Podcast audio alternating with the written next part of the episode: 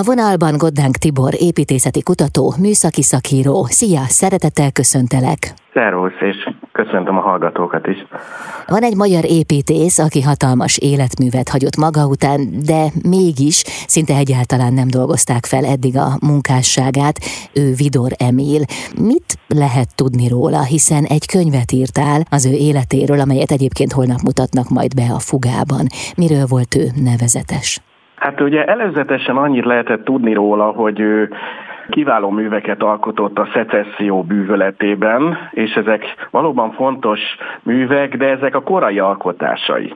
Ugyanakkor ő neki van egy 30-35 éves életműve, ami eddig nem volt publikusan feldolgozva, és hát erre tett próbált ez a könyv, és ebben a 330 oldalban ezt be is mutatom. Hát ami kiderült belőle az az, hogy, hogy Vidor Emil hát messze nem csak szecessziós építész volt, hanem nagyon jól tudott alkalmazkodni a különböző korral, stílusokkal, meg, megrendelő igényekkel, szinte bármelyik stílusban igényeset tudott alkotni. Uh-huh. És miért volt érdekes számodra az ő életműve? Hát ugye azért, mert ugye én sem gondoltam, hogy ekkora Aha. életművel találkozom, és egyre izgalmasabb lett ez számomra, hogy ahogy egyre beljebb mentem a történetében. Hát meg az is kiderült, hogy ő ugye a kiváló művei mellett nagyon sokoldalú személyiség volt, nagyon sok minden mással is foglalkozott, élete végén például a nyelvészettel is, az etimológiával is.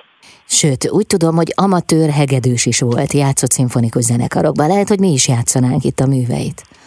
Hát ö, ö, a, család, a család ugye egy polgári zsidó család volt, édesapja egyébként a kor egyik legnagyobb szemészorvosa, ö, ahol a család otthon zenélt, egyébként, és szinte mindenki tudott valamilyen hangszeret zenélni, és hát ő is továbbítte a saját családjában. Ezt egyébként a Liszt Ferenc téren volt a lakásuk, és nagyon közel a Zeneakadémiához, ez valószínűleg nem volt véletlen, és ott voltak ilyen családi kis kamarazenélések, de ezen kívül Vidor valóban amatőr hegedű művészként részt vett zenekarokban, és, és fontos műveket adtak elő egyébként. Például Lichtenberg Emil karmesteri közreműködésével, aki akkor az Operaház egyik fontos karmestere volt. Írt is zeneműveket? Nem, nem, nem, ja, nem. nem írt, hanem csak előadott. Uh-huh. A magyar építészet fontos alakjáról van szó.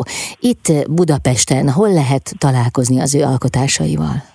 Hát tulajdonképpen szinte mindenhol, de az is igaz, hogy a legfontosabb helyeken azért nem, mert a korszak pályázatain, ahol inkább ez a konzervatív, historizáló stílust preferálták, ott nem tudott sikeres lenni. Ugyanakkor Például a Városligeti fasoron a szecessziós villák jó részét ő tervezte, és hát talán a legismertebb műve a Palatinus házak, ez a, ugye ez a, a Margit híd, Pesti híd főjénél álló hatalmas épülettömb rendszer, ami meghatározza tulajdonképpen Újlipót város arculatát. Említetted, hogy több különböző stílusban is alkotott, de volt-e olyan jellegzetesség, ami minden művén, vagy majd minden művén felismerhető? Volt-e olyan stílusjegy?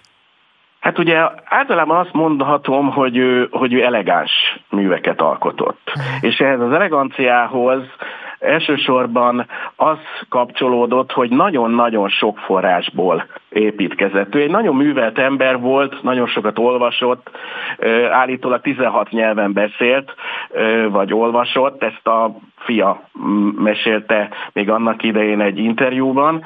Szóval elképesztően művelt ember volt, és, és járta a világot, és mindenféle stílus jegyeket ta, tanulmányozott, nem igazán lehet azt mondani, hogy, hogy ő neki volt egy tipikus stílus, egy tipikus formakincse, hanem inkább az volt jár, jár, jellemző, hogy, hogy nagyon sokféle stílust ötvözött a műveiben.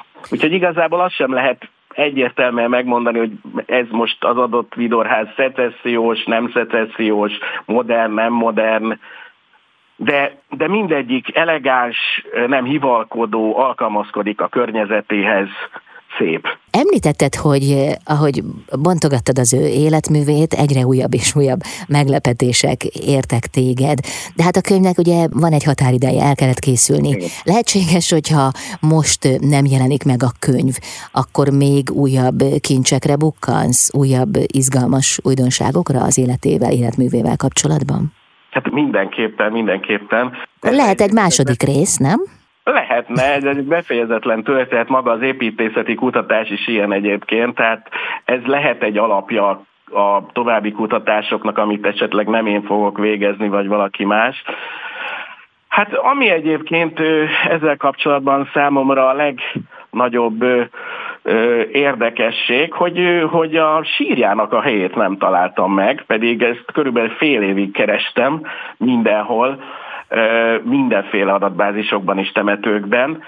Jellemző volt egyébként rá, hogy, hogy ő büszkén hirdette a, az épületein azt, hogy ő tervezte ezt, ezek ugye építési feliratoknak hívjuk, szinte minden épületén rajt van. És ezzel együtt érdekes módon saját magának, családjának nem tervezett semmiféle síremléket, titok szeri azt, hogy, hogy hol, hol lehet ő, hol van a sírja, érdekes. Tehát ezt is lehetne egyébként kutatni, hogy, hogy az 1950-es években, amikor ő meghalt, hogy, hogy ő tulajdonképpen hol, hol, hol nyugszik. Uh-huh. Hát most adtál egy témát egy lelkes írónak. Holnap lesz a könyv bemutatója a Foga Budapesti Építészeti Központban. Mi lesz a program?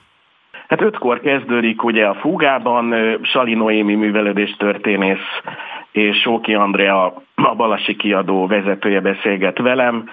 Azt hiszem egy jó, kellemes beszélgetés lesz. Mindenkit várok, akit érdekel Vidor Emil munkássága.